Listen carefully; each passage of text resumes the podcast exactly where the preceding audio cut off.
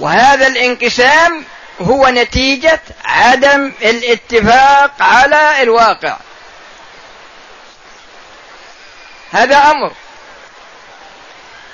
الأمر الآخر الأمر الآخر ما يفكرون في مآل هذا الأمر لأن مآل الأمر هو عبارة عن النتائج المترتبة على هذا التصرف. وهذا المآل هذا المآل تارة يكون مآلا قريبا أو متوسطا أو بعيدا. يعني كلمة بعيد يعني من جهة الزمن الذي يقع فيه.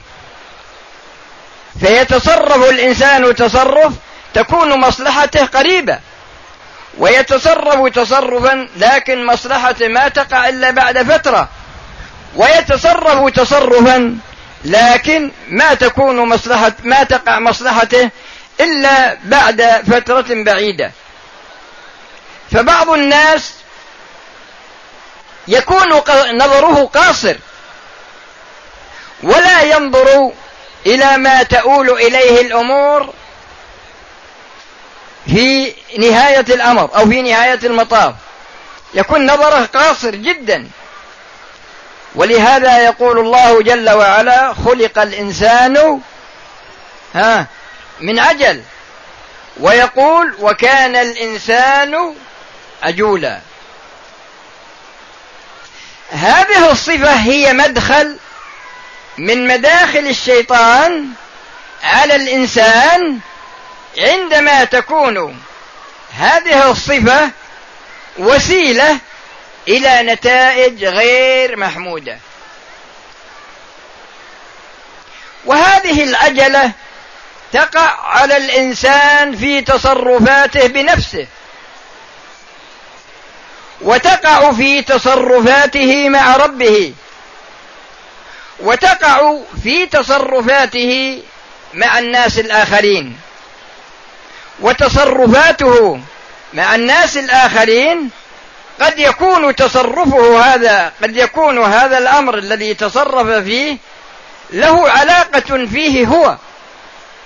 مثل علاقة الأبوة مع البنوة علاقة مثلا آه، الزوجية وإن شئت أن تقول علاقة القريب مع قريبه مطلقا وقد تكون من ناحية العمل يعني أنه قد وسد إليه أمر سواء كان هذا الأمر مثلا قضاء ولا إفتاء ولا دعوة إلى الله ولا أمر بالمعروف ونهي عن المنكر وما إلى ذلك.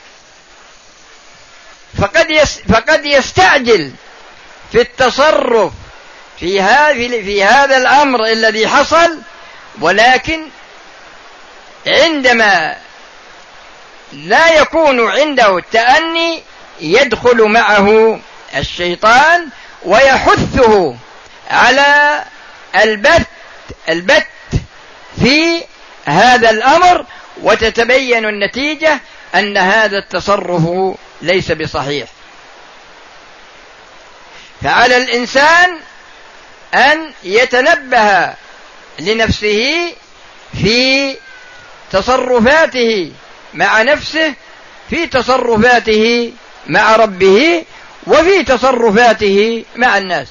ولهذا تجدون الآن أكثر مسائل المسائل الطلاق التي تقع تجدون أنها نتيجة العجلة. إما عجلة من المرأة أو عجلة من الزوج أو عجلة منهما جميعا أو عجلة من أم الزوج لأن بعض المرات إذا كانت أم الزوج قد توفي زوجها أو كانت مطلقة ما ترتاح أبدا إذا كان ولدها عنده زوجة. وتسعى إلى الفرقة بينهما بما تستطيع من الوسائل. ولا تفكر يتستعمل أساليب العجلة إلى أن يطلقها. كثير من الناس من الأسئلة الأشخاص يسألون. يقول أمي تفرض علي أن أطلق زوجتي. أسأله. أقول له طيب أبوك موجود يقول لا والله متوفي أمك مع أبيك يقول لا والله أمي مطلقة. أقول له الحل الذي يبعد عنك هذا هذه المشكلة هو أن تزوج أمك. وإذا زوجتها تستريح. وقد تكون العجلة من الأب. بعض المرات الأب ما يكون عنده زوجة. وتكون نفس المشكلة. تكون نفس يعني فيه عجلة من جهة وفيه حسد من جهة أخرى. اليوم هذا واحد يقول إن أبي يفرض علي أن أطلق زوجتي. ماذا أعمل؟ ويقول زوجتي ليس لها ذنب. ويقول ويحثني على الزواج ليلا ونهارا. فغرضي أنا إن العجله تكون من شخص قد يتصرف في نفسه وقد يستخدم العجله لكن يكون التصرف من غيره.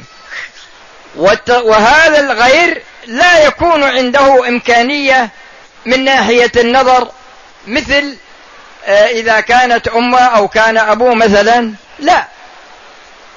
وقد يكون في مثلا في مجال الإصلاح يدخل شخص بين شخصين للإصلاح ولكن يستخدم العجلة من جهة فرض الإصلاح عليهم ولكنه لا يفكر في من عليه الحق ومن له الحق وما هي نتيجة هذا التصرف. فالمقصود هو أن الشخص يحرص بقدر الإسكان بقدر الإمكان على أن يستبعد صفة العجلة وأن يجعل محلها التأني. ففي العجلة الندامة وفي التأني السلامة. هذه ثلاثة من مداخل الشيطان إضافة إلى المداخل الثلاثة التي سبقت وسيأتي إن شاء الله في الدرس القادم ما يتيسر أيضا من مداخل الشيطان والحمد لله رب العالمين وصلى الله وسلم على نبينا محمد وعلى آله وأصحابه أجمعين والآن نأتي إلى دور الأسئلة. بسم الله الرحمن الرحيم.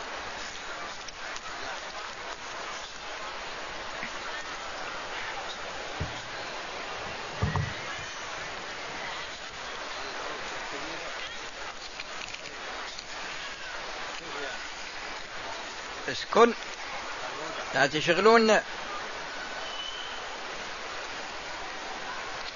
يقول علي ديون كثيرة وعجزت عن سدادها وأفكر في الانتحار بسبب هذه الديون.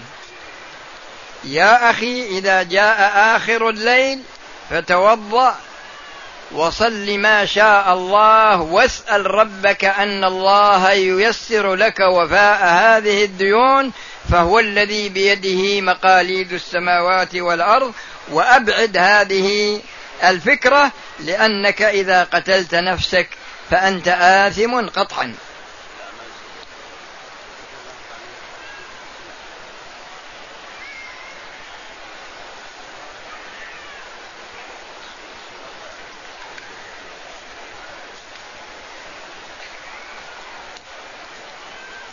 يقول أنا موظف أتقاضى راتب ممتاز في بلدي. هل تنصحني أن أتزوج أم أنتظر؟ حتى لا يا أخي. الله تعالى يقول وأنكحوا الأيام منكم والصالحين من عبادكم وإمائكم إن يكونوا فقراء يغنيهم الله من فضله. تزوج واستأجر السكن حتى ييسر الله لك آه، سكنا تملكه.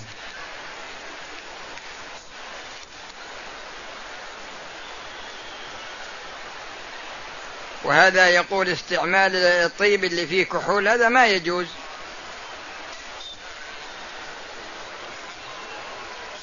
جمعنا الظهر مع العصر جمع تأخير وصلينا الظهر بين الأذان والإقامة. من صلاة العصر وبعد ذلك هذا يصير هذا هذا جمع تأخير. ما في مانع هذا. شخص الآن متوفى أخذ شيئا من أحد أشخاص بدون علم. هل يجوز تصديق, عنهما أولا؟ على كل حال ورثة إذا كان المتوفى له تركة يؤخذ من تركته ويعطى صاحب الحق. وإذا كان ماله تركة وفيه أحد من أقاربه يتبرع عنه جزاه الله خيرا. أعمل في شركة صناعية تقوم بالت... أنا ما أفتي في التأمين.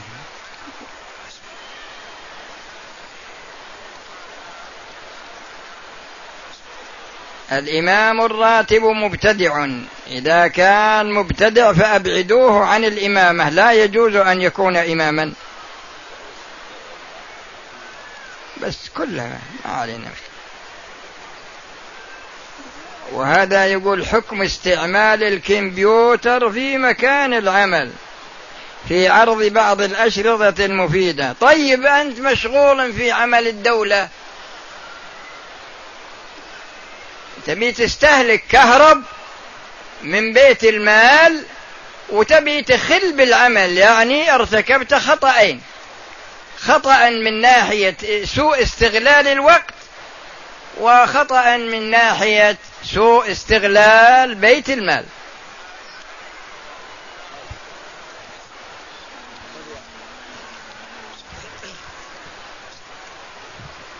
وهذا يقول إنه وده يشتري شهادة شهادة جامعية. شهادة كلية شريعه ولا كلية أصول الدين ولا كلية طب. فيه أشخاص يشترون شهادات لكن يشترط عليهم ألا يشتغلوا في بلدانهم. يروح يشتغل برا ويجيك مع شهادة مصدقة على أنه طبيب. ولا مهندس أنا مر علي واحد مرة يقول أنا معي شهادة جامعية شهادة هندسة وهي كذب. وجئت إلى بلد واشتغلت فيها وراتبي على أساس الشهادة ثلاثة آلاف ريال. ويقول أنا الآن متحرج ما أدري هل الكسب حلال أم الكسب حرام. وفيه أيضا في بعض الأشخاص مع الأسف مدرس يبيع الأسئلة على الطلاب. وفي بعضهم يعطي الطالب أجوبة الأسئلة التي سيسأله عنها غدا. في مقابل فلوس. هذا موجود. هذا يدل على عدم الأمانة.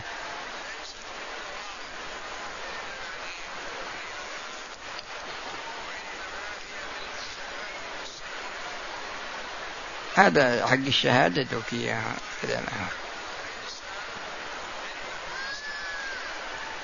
وهذا يقول الحين وش رأيك في وجود الحريم ولا الرجال في المسجد الحرام؟ أنا ما أدري هو وده أنه يصير يعني مسجد ثاني للنساء ويكون هذا مسجد للرجال ولا؟ هذا أمر لا بد منه. وش هالكلام هذا فيه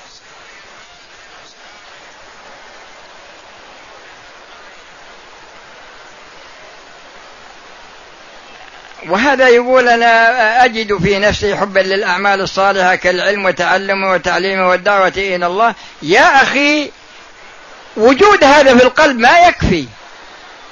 هذا يحتاج إلى تصديق من جهة الواقع لكنك اشتغل في حدود استطاعتك. لا تكلف نفسك ما لا تستطيع لكن لا يمضي يوم إلا وقد استفدت منه. سئل رجل فقيل يعني كان مشهور في القراءة فقال فقيل له كم قرأت؟ قال قرأت أربعة آلاف كتاب في ساعة. قالوا كيف؟ قال نعم خصصت ساعة. من أربع وعشرين ساعة خصصتها للقراءة من عهد قديم. فبلغت الآن أربعة آلاف كتاب. فالإنسان إذا خصص ساعة من ليل أو نهار أو ساعتين وجعلها في طلب العلم يستفيد كثير. وكان عالم ما حنا بمسمينه. كان عالم من العلماء حفظ ألفية الحديث العراقي. ألفية الحديث للعراقي حفظها حفظها وهو يتوضأ. إذا راح يتوضأ لصلاة الفجر حفظ بيتا. وإذا راح يتوضأ مثلا لصلاة المغرب لصلاة العشاء لصلاة الظهر يعني كل يوم يحفظ خمسة أبيات. فالوقت من ذهب لكن ما نعرف كيف نستفيد منه. الرسول صلى الله عليه وسلم يقول من صلى ثبت عنه من صلى في يوم وليلة ثنتي عشرة ركعة بنى الله له بيتا في الجنة. فقال عمر يا رسول الله إذا نكثر. قال الله أكثر. الحين الآن في ناس الآن ما يصلون الفروض. ما يصلي الفرائض. فالوقت من ذهب لكن ما, ما هو الشيء الذي تضعه فيه؟ وفي حديث آخر من قال في يوم وليلة سبحان الله وبحمده مئة مرة غفرت ذنوبه وإن كانت مثل زبد البحر. وش تكلف هذه؟ سبحان الله وبحمده عدد خلقه ورضا نفسه وزينة عرشه ومداد كلماته. والحمد لله عدد خلقه ورضا نفسه وزينة عرشه ومداد كلماته. ولا إله إلا الله عدد خلقه ورضا نفسه وزينة عرشه ومداد كلماته. والله أكبر عدد خلقه ورضا نفسه وزينة عرشه ومداد كلماته. هذا عدد لا يحصيه إلا الله. لكن ما نعرف حنا الاستفادة من الوقت. عندي محل تجاري إيجاره أصرفه. لا يرد لا يرد منه شيء هل يحق؟ إذا تم عليه الحول تخرج زكاته وإذا صرفته قبل تمام الحول فليس عليه زكاة.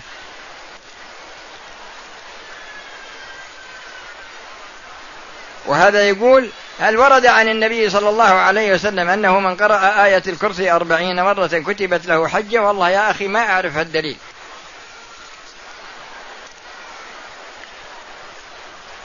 وهذا يقول في بلادنا تكثر. مزارع فواكه التين والبرشوم وال... إلى آخره. ويوضع زيت الطعام على التمر ليستوي قبل موعده علشان يغشون. بفترة اللي يلحق بالسوق. لا في واحد بالمناسبة هذه في واحد عنده عنب كثير. وقام وعلشان يستوي عجل أخذ آه، هذا توت. ووضعه في حوض العنب وصب عليه ماء ولما جاء من الغد صار العنب هذا كله أحمر وكان يعني يعني كان في الأمس كله أخضر. لكن لما صب هذا التوت انقلب أحمر فجلبه في السوق. هذا من الغش والرسول صلى الله عليه وسلم يقول من غشنا فليس منا. يوجد لدينا إمام للمسجد وفي نفس الوقت هو مؤذن للمسجد ويتقاضى راتب على ذلك ولكن يحدث أحيانا أن يقوم بعض جماعة المسجد بالأذان برجل جزاهم الله خير جميعا. ما الغريب إن في بعض الناس في بعض البلدان لا في كثير من البلدان عندهم اتجاه في البحث عن عيوب الإمام وعيوب المؤذن. ما أدري سبحان الله وش الظاهرة. في في عصر الصحابة كان إمام يصلي بالناس. وفي الصلاة الجهرية يقرأ قل هو الله أحد بعد الفاتحة ويقرأ معها سورة أخرى. فشكوه إلى الرسول صلى الله عليه وسلم من جهة تكراره لقل هو الله أحد. فلما جاء إلى الرسول صلى الله عليه وسلم سأله وأقر. قال نعم أنا أقرأها في الصلاة الجهرية وأقرأ سورة معها. قال ما الذي حملك على هذا؟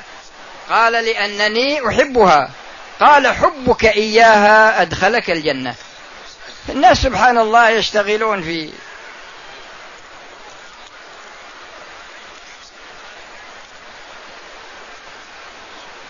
هذا يقول ما هي الأعمال التي يقوم بها المعتكف؟ المعتكف يؤدي الصلوات ويتطوع بقدر ما يستطيع ويقرأ القرآن ويسبح ويهلل و... يعني يعمل أعمالا صالحة.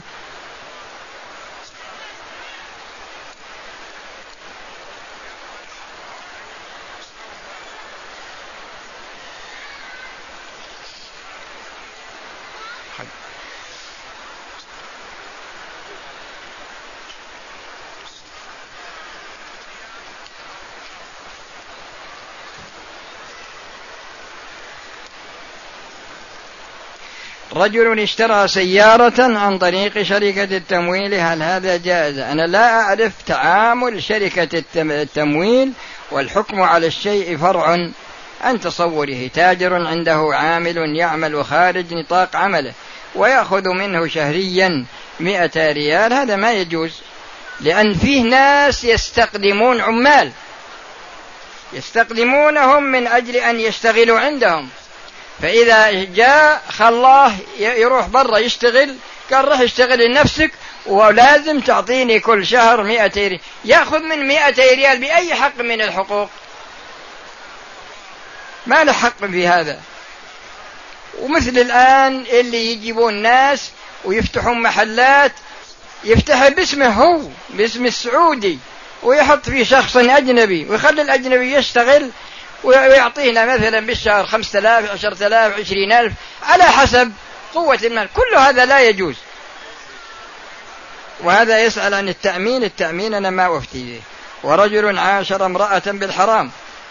وعندما علم بأنها حامل تزوجها لأن أهلها أجبروه والولد اعترف لأهله بأنه عاشرها بالحرام هذا يطبق عليهم الحد الشرعي. أولا ولا يجوز له أن يتزوجها وهي حامل والولد لا ينسب إليه وإنما ينسب إلى أمه.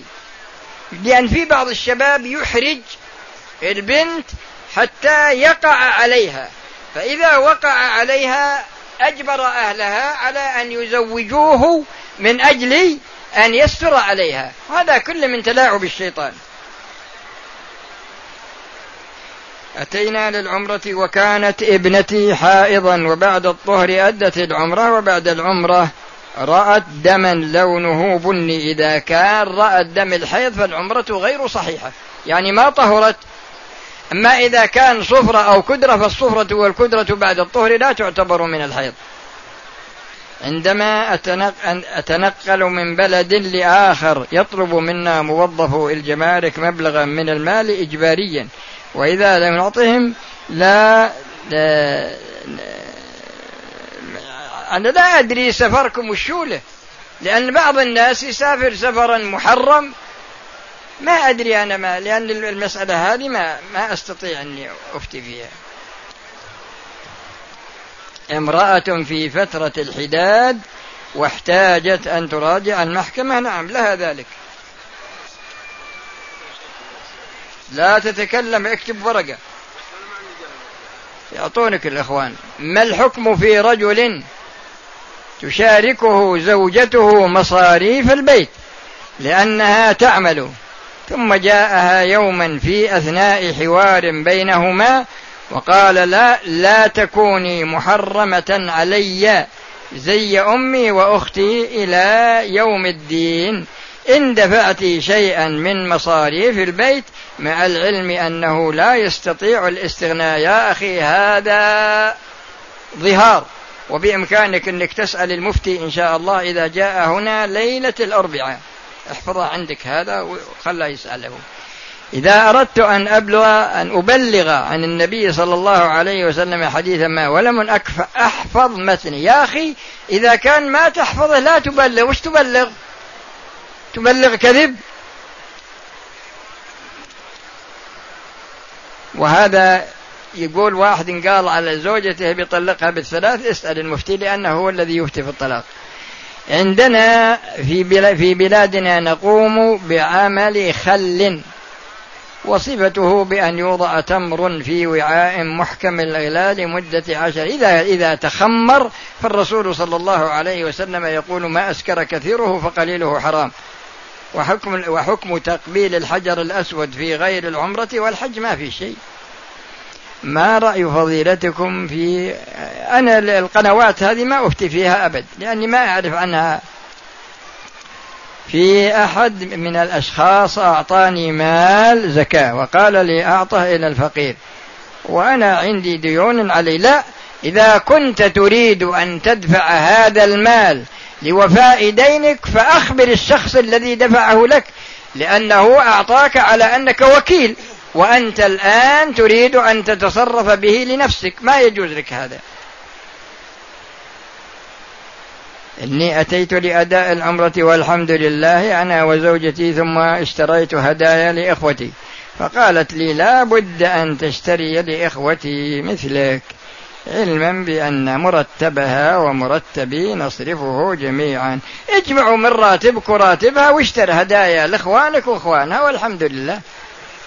أنا شخص تائب والحمد لله. ولقد قمت بالمساعدة والتوسط سابقا لصهري. أخو زوجتي باستخراج شهادة مدرسية مزورة. يعني هذا من التعاون على الإثم والعدوان. لا يجوز له أن يتوظف أن يتوظف بناء على هذه الشهادة لأنها غش. آه يقول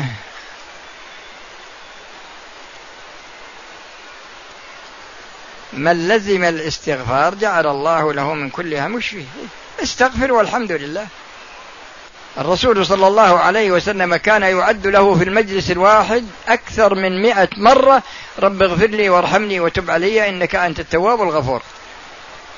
أحيانا لا أذهب لصلاة الجمعة في المسجد حتى أصلي جماعة بزوجتي. هذا هذا بر يعني تبي تبر بزوجك وبناتك؟ يعني تترك صلاة الجماعة في المسجد. أنت في حكم المنفرد في بيتك. والله بعض الناس في في الفقه ما شاء الله. إذا كان أحد الأبناء لا يواظب على على كل الفروض ويتكاسل عن بعض الصلاة أحيانا ماذا؟ على كل حال أنت يجب عليك أن تفعل ما تستطيع معه. وحكم حلق اللحية ما يجوز يا أخي.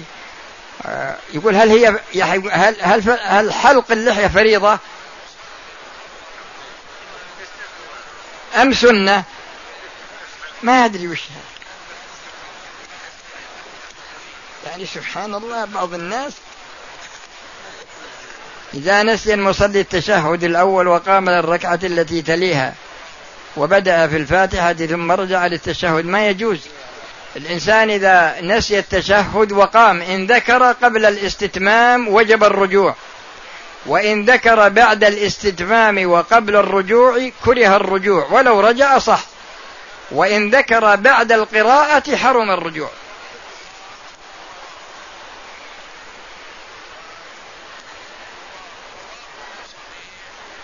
وهذا يقول إذا تركت المضمضة والاستنشاق ليصح الوضوء ما يصح.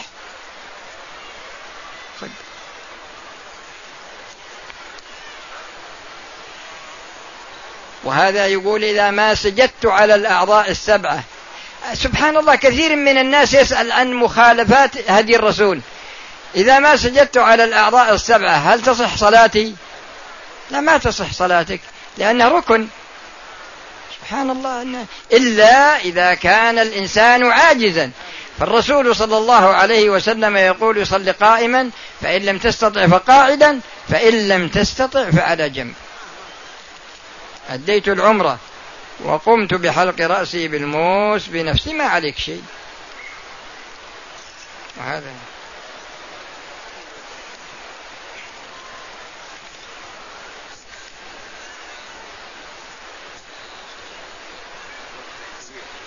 لماذا لا يقرأ الإمام في بداية الفاتحة بصوت مرتفع؟ بسم الله الرحمن الرحيم.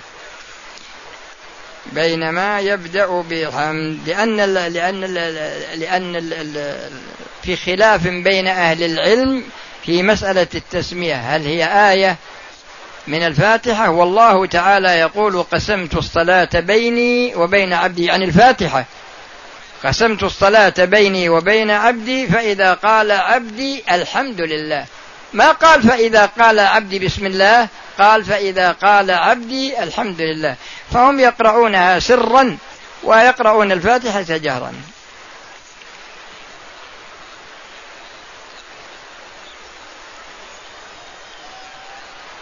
هذا يقول هل يمكن لأب لأربع بنات وليس له أولاد أن يكتب لهم ما يملك من عقارات وبعضها في حياته حتى لا يدخل أحد في الميراث معهم؟ لا يا أخي أولا أولا اجعل لك وقف. ثم اجعل لك من ثلث مالك واترك ما بقي لفريضة الله. أو البنات لهن حقهن. أما إذا كنت بتكتب شيء للبنات بقصد الحرمان من الميراث فهذا لا يجوز.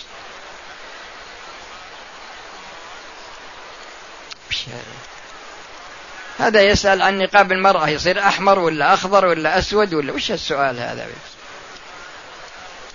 وهذا يسأل عن رفع اليدين في كل تكبيرة في صلاة الجنازة. نعم ترفع اليدين مع كل تكبيرة. ويسأل عن العمرة والحج. العمرة واجبة.